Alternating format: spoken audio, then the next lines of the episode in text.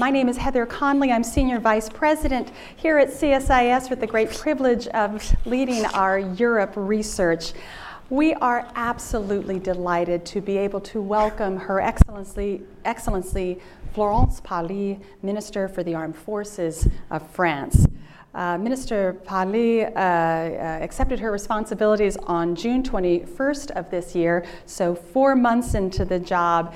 And as she uh, arrives here in Washington, uh, France has produced its Strategic Review of Defense and National Security, a document uh, that I certainly encourage all to read because, as one of America's closest military, security, and foreign par- policy partners, this document really articulates some of the great challenges of our time uh, and uh, France's priorities and how to focus uh, on those. Before I welcome the minister to the podium, the minister has had such a distinguished career in public service, serve, serving as a senior budget advisor to Prime Minister Jospin, but also holding very senior positions at Air France and France's national state owned railroad company, SNCF. The minister knows logistics and uh, brings that skill set uh, to the, the ministry. Before I turn this over to her, I just want to pause for a moment um, and reflect uh, over the events of the last few weeks. On October the 4th, many Americans awoke to the news that we had U.S. forces in Niger, that they were on a counterterrorism operation in great and strong cooperation with France and its uh, counterterrorism operations in Mali and in the Sahel. We learned that as the tragic death of four U.S. Uh, Green Beret soldiers were lost, the first aircraft on the scene were French military aircraft and helicopters. I think this is a moment in time to reflect that it is our greatest allies and partners that are there when we need them the most, just as much as French aircraft flew over the skies after the 9 11 terrorist attacks. These are moments to reflect, and this is why this conversation is so important, why it's so important that Minister Parly is here to help us understand uh, France's strategic defense and national security priorities. So, with that, on this beautiful fall day, please join me in welcoming Minister Parly.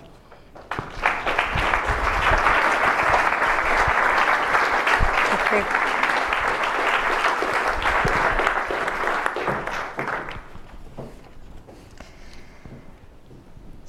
Thank you very much for the to the CSIS for hosting me today, and sorry for my voice, which is not completely back, but better than yesterday. Um, your institution is one of the most uh, highly regarded in a city that has many. Um, I'm well aware uh, that for the past six years, CSIS has been named the world's number one think tank for international security by the Go to Think Tank Index. And your analysis is compulsory reading in Paris. I should also add, as a statement of interest, that we have a fantastic cooperation with you, with some French diplomats serving as temporary fellows at CSIS. And this sort of cross fertilization between administration and academia, which is not so frequent back in France, is of immense value. So, in a word, thank you for being so good. Think tanks have a particular relevance today, you just said. When I look at the world today, I see the Middle East in fire, widespread terror refugee crisis, tensions in the east, and the, the occasional nuclear test or ballistic missile flashing by. So I see a lot at tank, but not much think. Our world is transitioning to an unknown place. It's difficult to read and your work is more important than ever. Now, being a practitioner and rather than an analyst, I will spare you a lengthy introduction. but I would like to say a few words about what I have in mind coming here to DC as a new minister for the armed, forced, armed forces of France. Uh, first, we have an all weather friendship with America. We've been friends for a long time and we will remain. Yesterday was marking the 236th anniversary of the Yorktown victory. Our friendship is one of the heart and of the mind.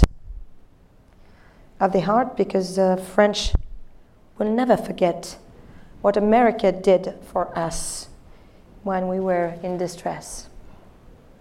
Of the mind, because for nations like ours, with democratic values and shared interests in an increasingly unstable world, it's necessary to cooperate.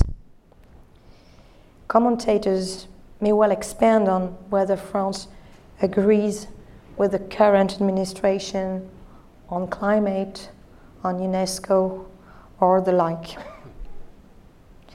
But the bottom, bottom line is there has scarcely been a time when our two nations have been closer in military terms. We are engaged side by side in the fight against terrorism, from the Levant to the Sahel region. I've seen this with my own eyes in Iraq, in Sahel, in Africa, and elsewhere. We are also engaged together in all the visible and not so visible reassurance and deterrence activities on NATO's eastern flank. All this attests that France is a serious, capable, and committed ally. At the core of our partnership is the awareness that France and the United States share both similar security interests and common threats, and that we can best confront them together. This is true today and will be as true, if not more so, tomorrow. France has, has indeed the intention to remain a serious and capable ally. Under President Macron's guidance, my ministry is starting an enduring financial and capability build-up that will ensure just that. Inherited from the past, the strong bilateral alliance we enjoy today must be maintained into the future which will require the commitment of our two great nations. And I have no doubt that it will be the case. And I will work as much as I can to develop it further. Second, um, I am particularly honored to be here and to meet Asuna, Secretary Mattis. I've talked with him on a few occasions recently, and I've been impressed by his authority, his charisma, and his depth of vision. This trip has also been the occasion to meet with um, General McMaster, some members of, the, of Congress, and to visit institutions of special interest to me, such as DARPA and the SCO, as I place particular emphasis on innovation in my own ministry. Third, it's fascinating to come here as the representative of a new French administration, an administration of a new kind that we've not seen for a long time in our country. Our president is the youngest head of state since Napoleon. Most of the government comes from civil society rather than from professional politics. Gender is balanced, and the president is set to reform the country thoroughly from labor law to taxation and beyond. He's very strong on defense, and he will increase our budget to 2% GDP by 2025. He has a very special interest in foreign affairs with ambitions, uh, ambitious plans for the EU, a belief in norms, and the power of diplomacy. And he places enormous value on the transatlantic friendship. So I believe you will see a lot of us in international affairs in the coming months. Coming to substance, I'd like to give a few thoughts about my priorities coming here today. The first is how to defeat terror. We have an excellent cooperation at all levels with the US on this. We have made tremendous uh, headway recently. Raqqa fell this week. But the challenges are daunting too. In Iraq, we, we need to support the Iraqi government in consolidating its victory against ISIS and moving away from sectarian politics. This will take time, but we can see encouraging signs. We must also work to de escalate current tensions with the Kurds. In Syria, by far one of the most intractable international issues today, there is still much to do. We need to eradicate ISIS from its hideout in the middle Euphrates River Valley. There will come a time when the caliphate is no longer a geographic expression, but only an intention to kill. This will not be the end of the story. In Syria, we will still have critical issues to address before considering a redeployment. We should make sure not to leave too much of a mess behind. This means avoiding at least four things. First, a war with, with the Kurds. Second, a war involving Israel and soon also Lebanon. Third, an unpunished use of chemical weapons. And lastly, a governance, a governance, sorry, that will fuel terror, whether from Sunni or Shia groups. So I know it sounds simple, but like this. In fact, it's not. In the Sahel, France is redeploying uh, 4,000 military uh, in a high intensity environment with tremendous support from the United States. And we are immensely grateful for that support. There have been strong achievements. We've saved Mali from the jaws of Al Qaeda. Terror groups are under pressure, but much more needs to be done. We can't be and don't want to be the Praetorians of sovereign African countries. They must be able to defeat terror on their own. The joint force of the G5 Sahel is meant for that. It will start its first operation soon, and it needs definitely support.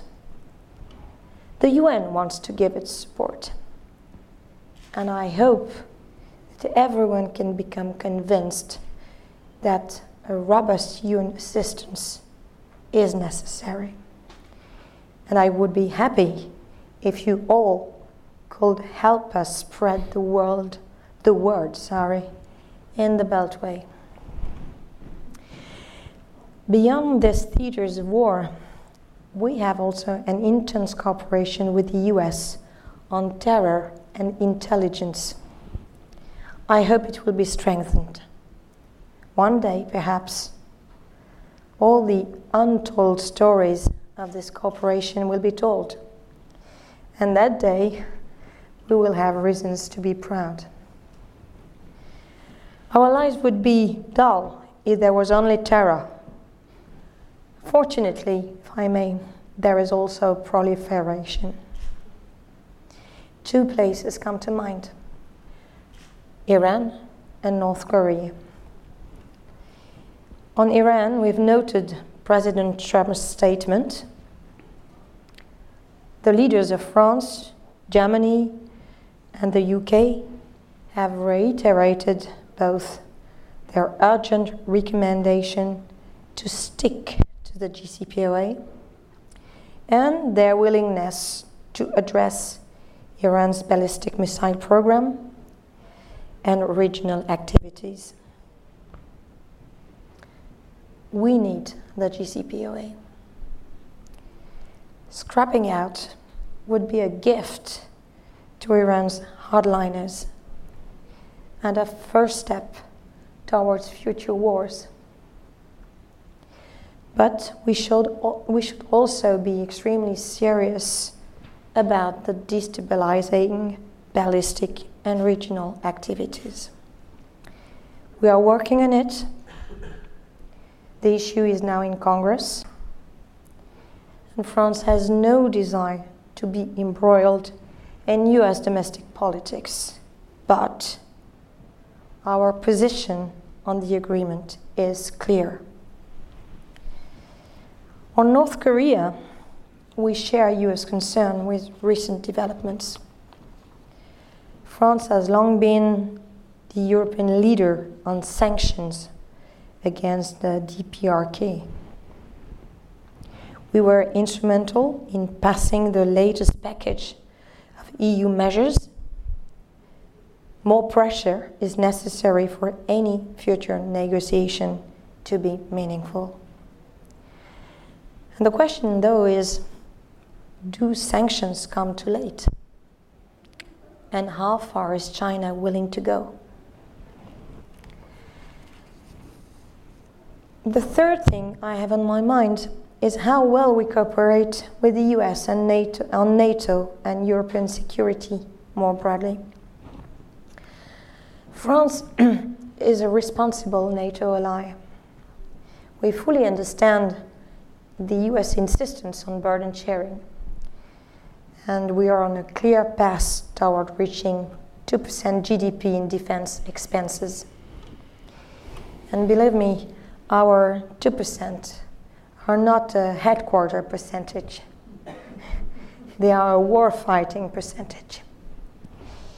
Although not all our effort is in NATO, it all contributes to NATO security, whether in the Sahel, the Levant, or the North Atlantic, where our Navy cooperates with the US to confront threats.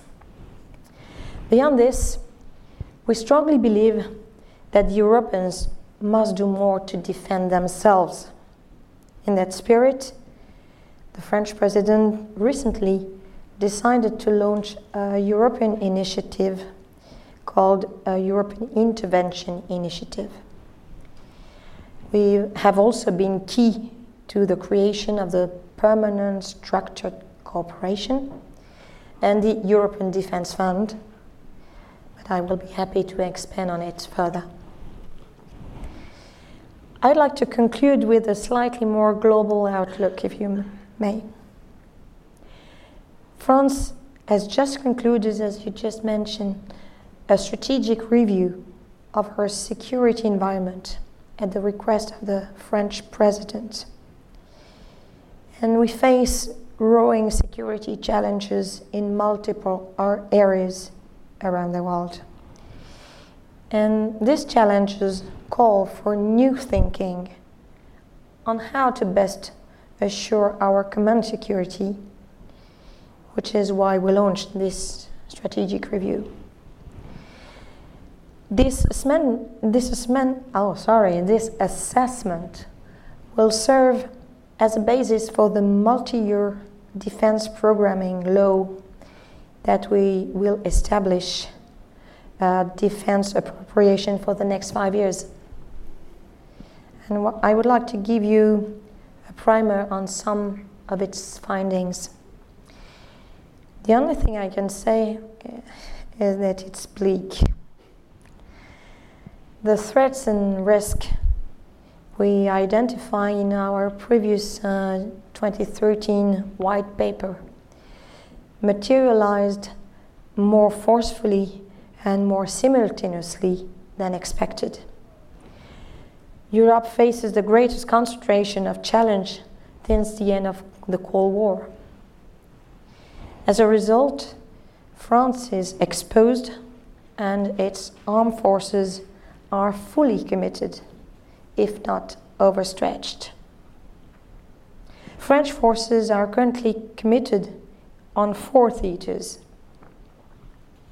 In response to the threat of the ISIS organizations, Al Qaeda, and their affiliates, we lead the military effort to counter terrorism in Mali and help stabilize the country and contribute to the security and stability of the entire Sahel region. We also participate in the US led coalition in the Levant against ISIS, and French forces are also heavily committed on our national territory, participating directly in the protection of the homeland, as the latest terrorist attack reminded everyone three weeks ago in Marseille. All that, I think, is well known of you. And beyond these commitments, the review clearly states that we must remain vigilant in four other regions of concern the Balkans, that are still fragile, Sub Saharan Africa, where structural weaknesses and ongoing crises require preventive action, the Mediterranean Sea, where we see the convergence of both security issues such as migrations and terrorist activities and defense issues, considering the return of traditional power politics and the concentration of military assets by non Western countries in the Eastern Med Sea. Finally, Asia, where several arms races are taking place involving in some cases nuclear weapons, even though this crucial region doesn't have any credible security architecture.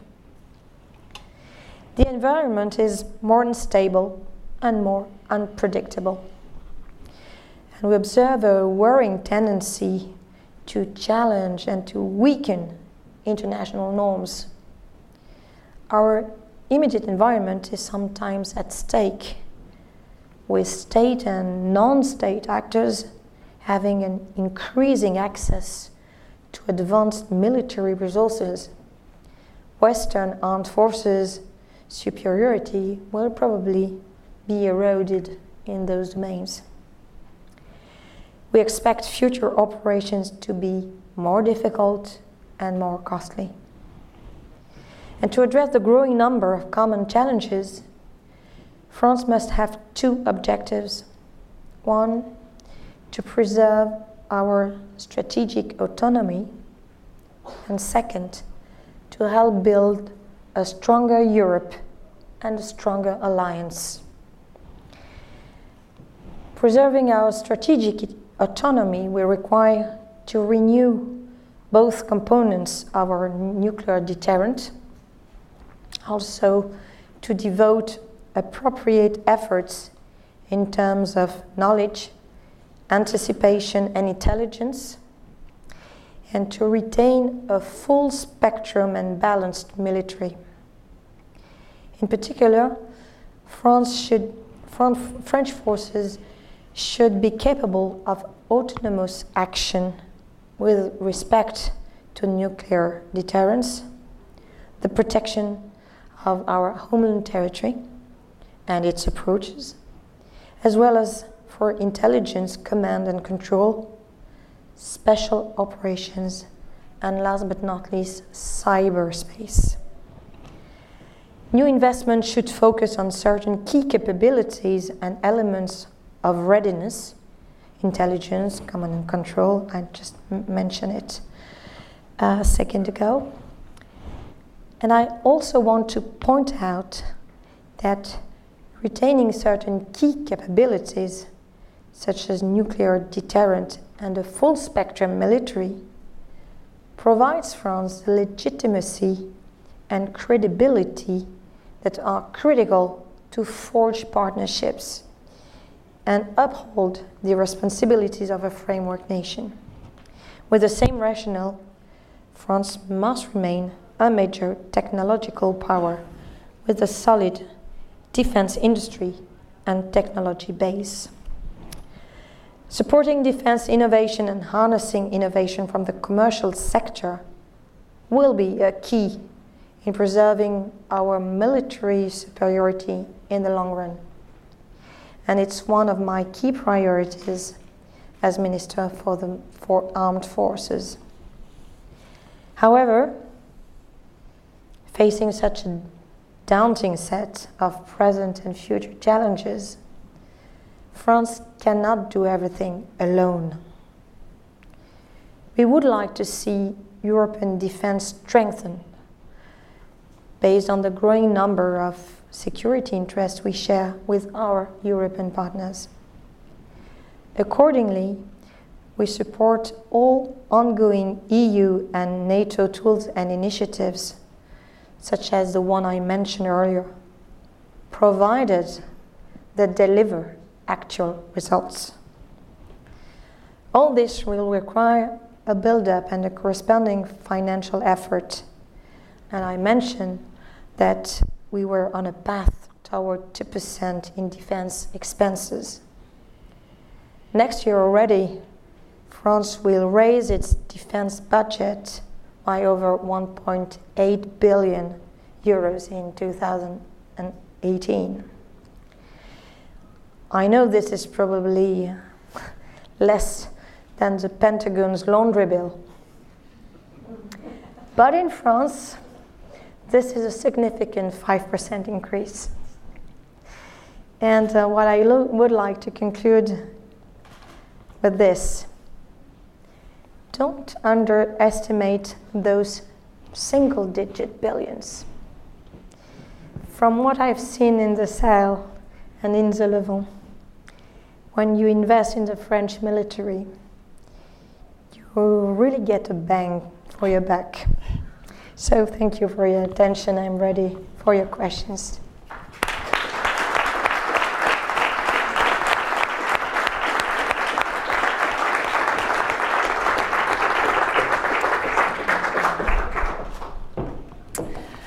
Madam Minister, we got a lot of bang out of our buck for those wonderful comments. Uh, colleagues, before you do it, I am totally stealing the phrase more tank than think but we put a lot of think in the think tank. Yes. So thank you very much. Um, what we'll do with the time we have is uh, I may pose a few questions, and then we have a fantastic audience that I know have uh, uh, some additional questions from that very rich offering that you just provided us. I- would like to start with your fire in the Middle East. Um, and in some ways, we're about to be the victim of, of our success as the anti ISIS coalition, the, the victories in Iraq, we're now moving towards other places.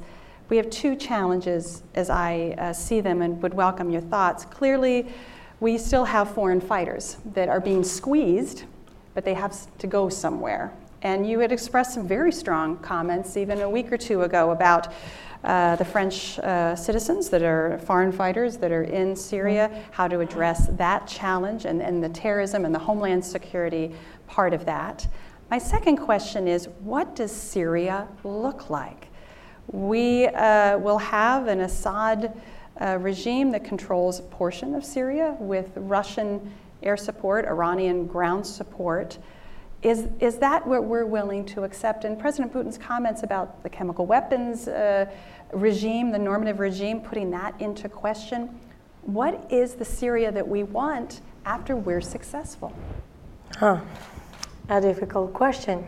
Sorry. So first of all, uh, uh I'm a bit sorry because uh, um, probably my statement about um, uh, remaining terrorists in Syria was a bit too strong and not very expressed in a diplomatic way. But I'm quite new in the in the job, so sorry for that. But I said just what I I'm think I think.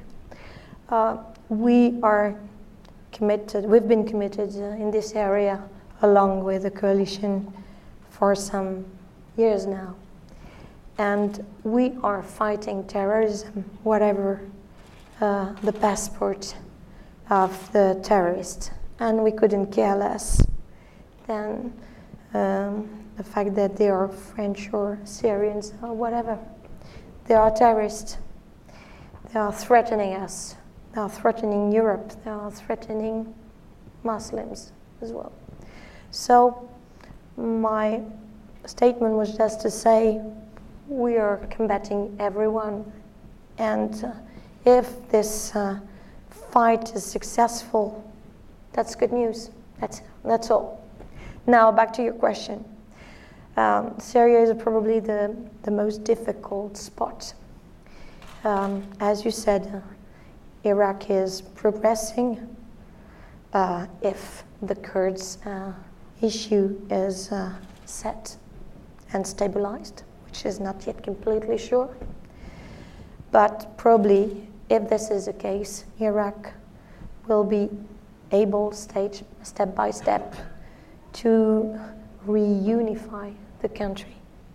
It will take time. In Syria, we don't know. We don't know because uh, the country has been completely destroyed and uh, the regime is uh, progressing on the west part of Syria. And um, we know that after this uh, military uh, period, there will be a political one, and we don't know what will happen. So it, has been very clear that uh, we have nothing to say about Bashar or not Bashar. But we are absolutely convinced that uh, this country needs a political solution, and this political solution is not there available. And that's probably one of the key issues we will discuss with General Mattis, because we need also to share a common vision about what comes next Exactly. what comes next, what comes next for the coalition.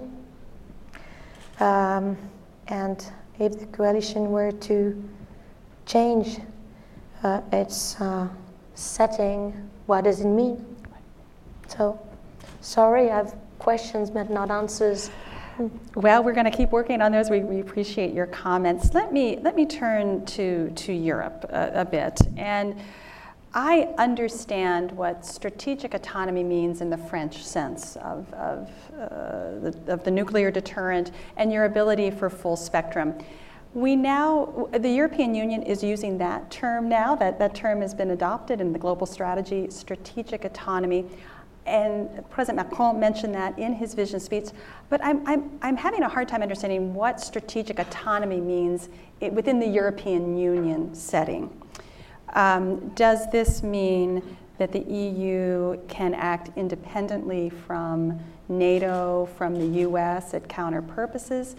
And, and I put that as a reflection because I think many in Washington d- didn't fully appreciate after the horrible terrorist attacks in Paris. President Hollande uh, invoked Article 42.7, never been invoked about the EU defense. Did, did invoking that, did that do what, what the, the French government wanted it to do. It was a message of solidarity. Did yeah. it put, in your words, that European intervention initiative, did it put EU defense into the mix? Help us understand that. I think there's confusion. Well, first of all, uh, today, at the time, for the time being, there is a growing conscious within the European member state that their security is at stake is not only one of a country within Europe, but potentially all, and Europe as an entity is also at stake, viewed from terrorists. So there is a, a moment, uh, a very positive moment, to trigger uh, a new effort on European defense policy. This is a concept that were, was thoroughly discussed, I think, in the past. I was not there, but uh, I was told. And um, now it's getting more and more not a concept, but a reality. So we made uh, collectively uh, major steps. I mentioned the uh, PSC and the European Defense Fund, which is something completely new that was uh, uh, unconceivable a uh, few years ago, probably. So Europeans do consider now that their security is something to be looked at and they have to take care of it. That's the first point.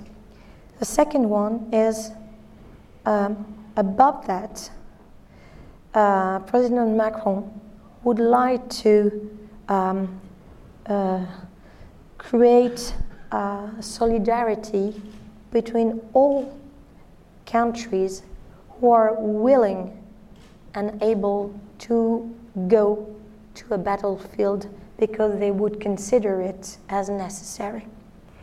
And for the time being, this is something which is a very long process, and in fact, the processes are not yet completely set.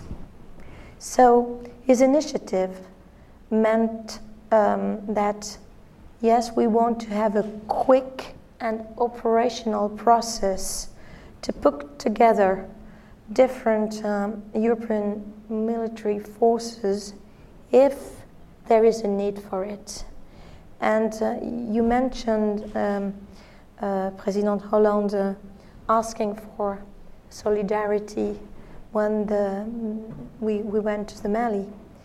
And um, tomorrow, if we were to reiterate such an operation on a different theater, ideally, we would like to do it not alone asking then for solidarity, but from scratch, doing it with other European countries or any countries who would be willing and able.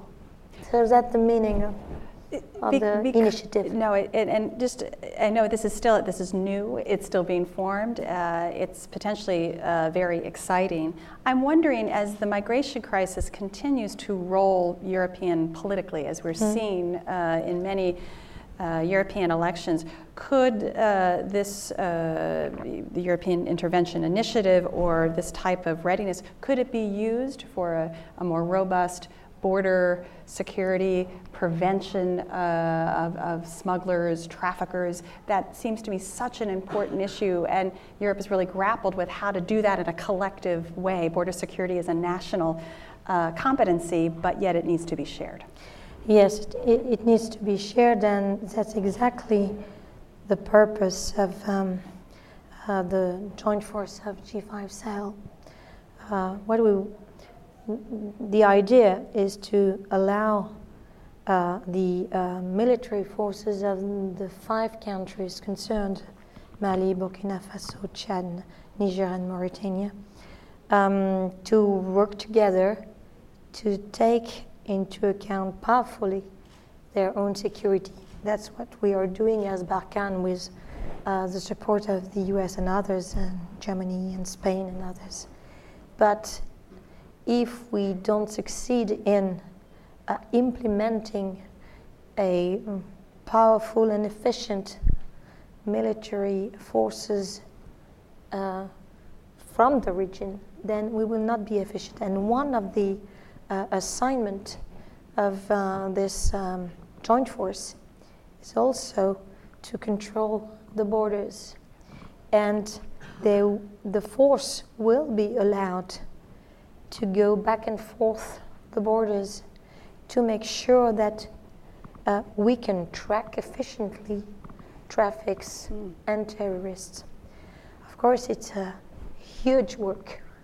Uh, and for sure, as France, even with the very strong support we benefit from allies, we will never succeed. So we definitely need a local initiative. And that's why I, underline that much that we need your support as a community just to help understand that this is a strong need. This is not just uh, money poured on the sand. It is something that will happen. And uh, the operations that uh, is prepared in the coming days now will be a first uh, uh, training to demonstrate that this is possible. It seems the G5 Sahel issue is going to be such a cr- critical test of, yes, some, it is. of, some, of mm. some new initiatives. Very exciting. Last question before we turn to the audience. I think one thing that you and Secretary Mattis uh, can, can jointly talk about is the challenge of readiness. And I say that looking at the, the map that uh, uh, the ministry provided, uh, over 30,000 French forces deployed worldwide. You mentioned 4,000 of those are in, in, in, high intensity situations. If I understand correctly, please please uh, challenge me on this. Over 10% of the French military are actually deployed internally to France to provide the necessary uh, security, homeland security uh, aspect against uh, terrorist acts. This is a huge challenge of just maintaining that operational tempo, that readiness. And as you mentioned in the strategic review, the real challenge of sustainment. The average uh, length of operations are 10 to 15 years. We don't budget for 10 to 15 years. Huge set of challenges. Four months, as you look at the, the, the enormity of this challenge, where are your priorities in, in, the, in the readiness and making sure that French, French military forces that weren't necessarily designed to guard churches and train stations, that they maintain that level of readiness so they can be de- rapidly deployed if required. Yeah, it's true. We have 10, up to 10,000 people, soldiers uh, protecting uh, the homeland territory. And um, this is to last. So, what we decided a few weeks ago is to redesign the process because we have to uh, take care of stations, of course, permanent, permanently, also churches and everything. But we have also to be more flexible or ready to intervene wherever it's necessary and whenever. So we have to work on mobility, and that's, uh, that, that matches completely with what our soldiers ask for because they are not trained exactly to to remain uh, uh, to remain uh, stable, uh, and um, they are trained to to run to to use uh, the force, uh, and so they are quite. I wouldn't say satisfied. I'm not sure they are satisfied fully to do that, but they know that this is necessary.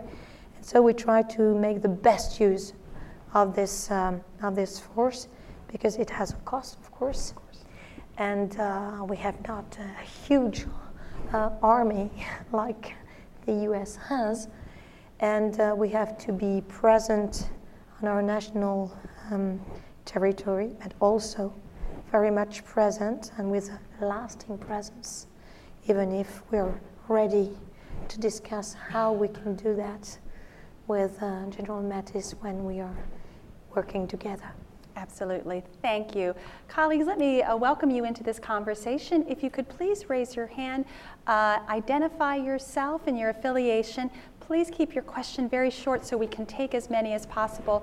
And please, uh, the microphone, it's sometimes a little hard to hear up here. If you can speak very directly and clearly into that microphone, it will help us. So I'm going to sort of go across this way.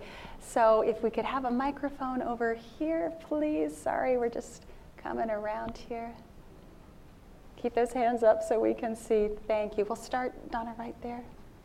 Thank you. Please stand up and uh, Yes, give us your name. Speak directly into that microphone. Thank you. Madam Minister, thank you for being with us despite your cold. Diana Negroponte from the Woodrow Wilson International Center for Scholars, where we also receive French scholars. My concern listening to your words is that the European Defence Initiative would appear to be an alternative to NATO. You have the 27, maybe the Brits, the 28 members, but this new initiative would exclude Turkey and the United States. What assurance can you give to us that you're not setting up an alternative defense initiative? Madam Minister, we'll take several questions. And there's one right beside, right there. Donna, thank you. Hello, my name is Megan Donahoe. I'm with Search for Common Ground. Bonjour et bienvenue aux États-Unis. Uh, you mentioned that President Macron takes civil society very seriously, and I was wondering in Sahel Levant, the Sahel, and Sub Saharan Africa how you would engage local civ- civil societies in security arrangements. Thank you. We'll take one more and then we'll pause and we'll uh, just right back there. Thank you. Euh, Madame la Ministre, bonjour. Alice Pannier, je suis. I am sorry. I am an assistant professor at the Johns Hopkins University School of International Studies. I also had a question regarding the European Intervention Force. I was wondering what sort of mission it would be designed for. Uh, is if it's expeditionary missions, and then how it could build on work that has been done uh, as part of the framework nation concept of NATO with the UK-led Joint Expeditionary Force, for example, that gathers many EU member states, such as um, the Netherlands, uh, Estonia, um, as well as the UK. Thank you. So, is the EU defense plan an alternative to NATO? How can we engage civil society more potentially in the Sahel as part of the counterterrorism activities? And is the European Intervention Initiative, how can it be combined with perhaps NATO's framework nation Yeah. concept, the Joint Expeditionary Forces? You can tell there's a lot of interest in the European Yeah. defense plan. So I will be extremely short and will uh, share a strong conviction.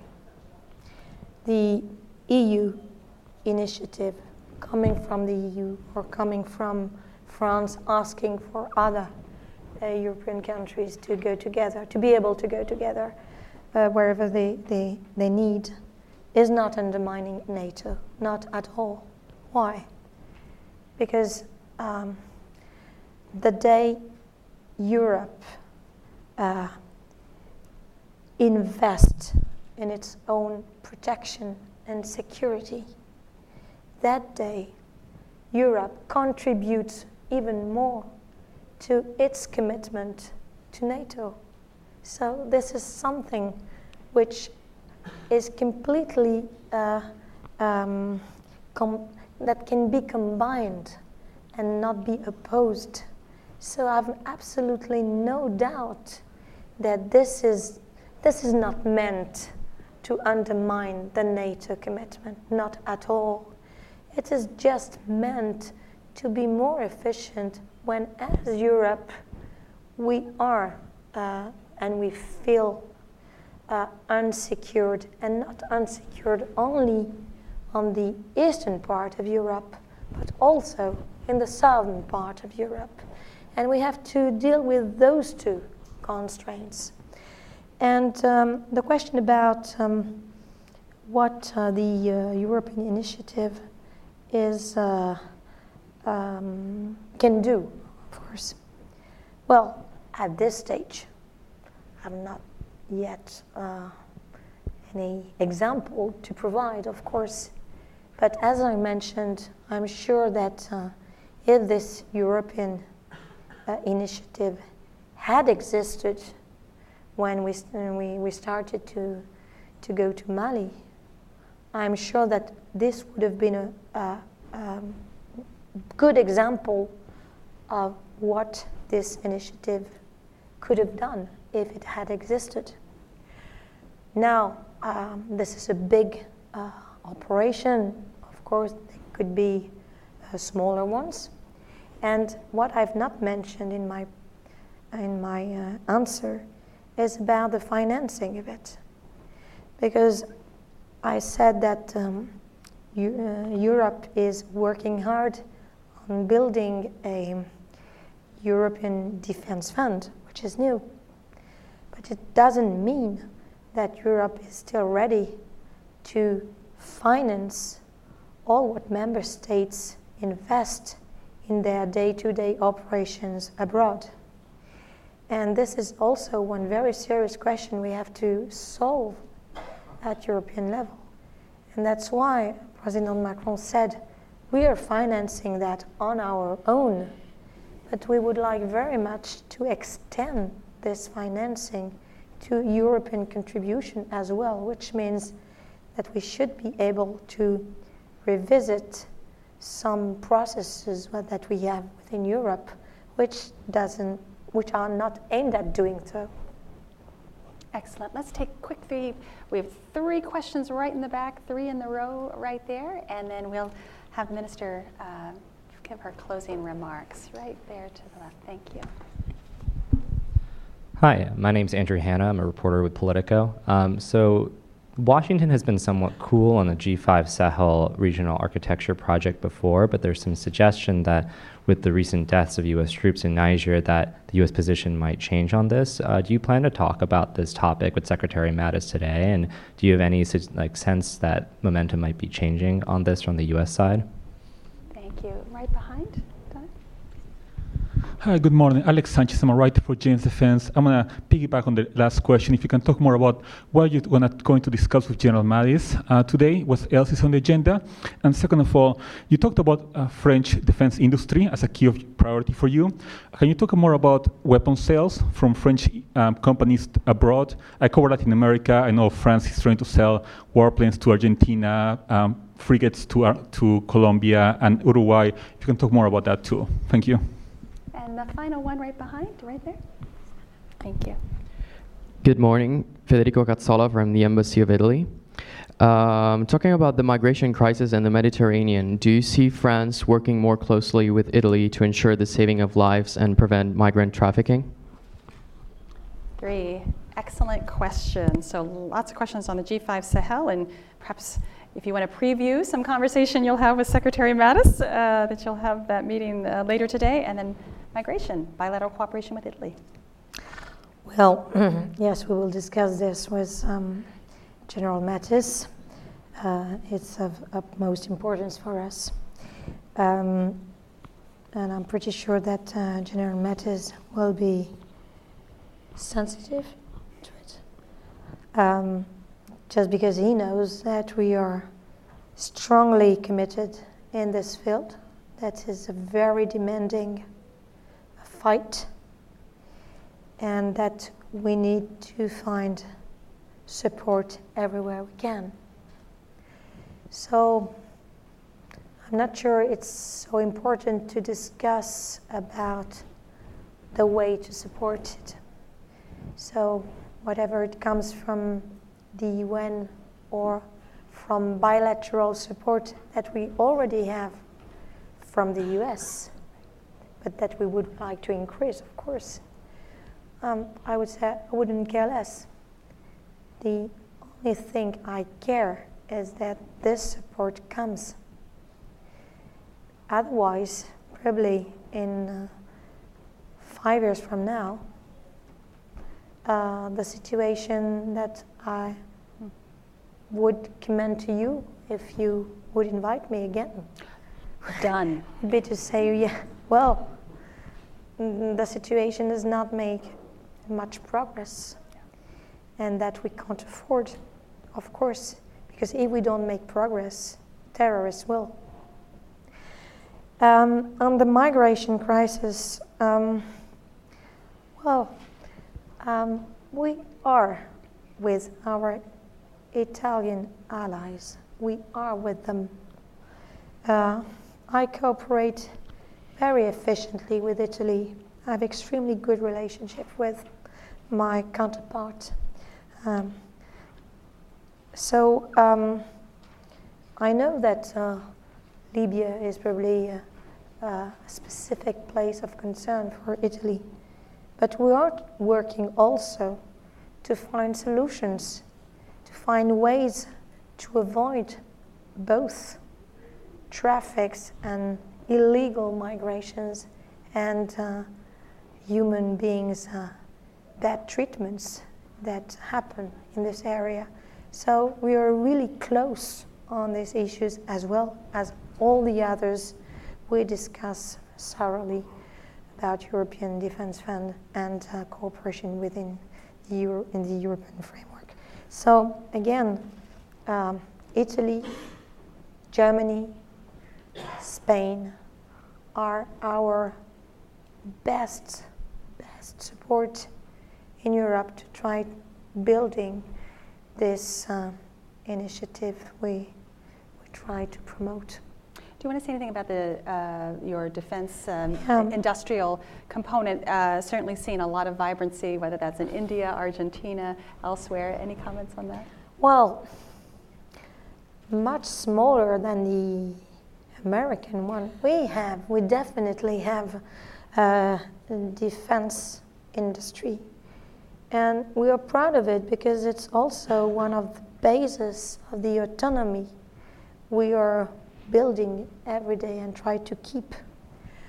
So, as any country having a, a, a defense industry, we need also to export. That's necessary. I would say that's a business model.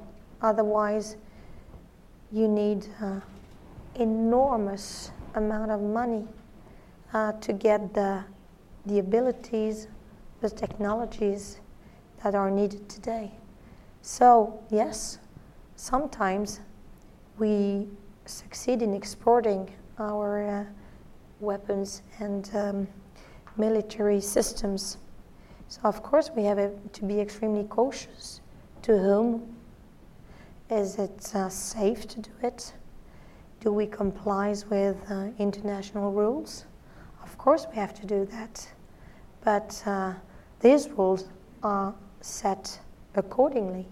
So we, we uh, do our best to comply with them.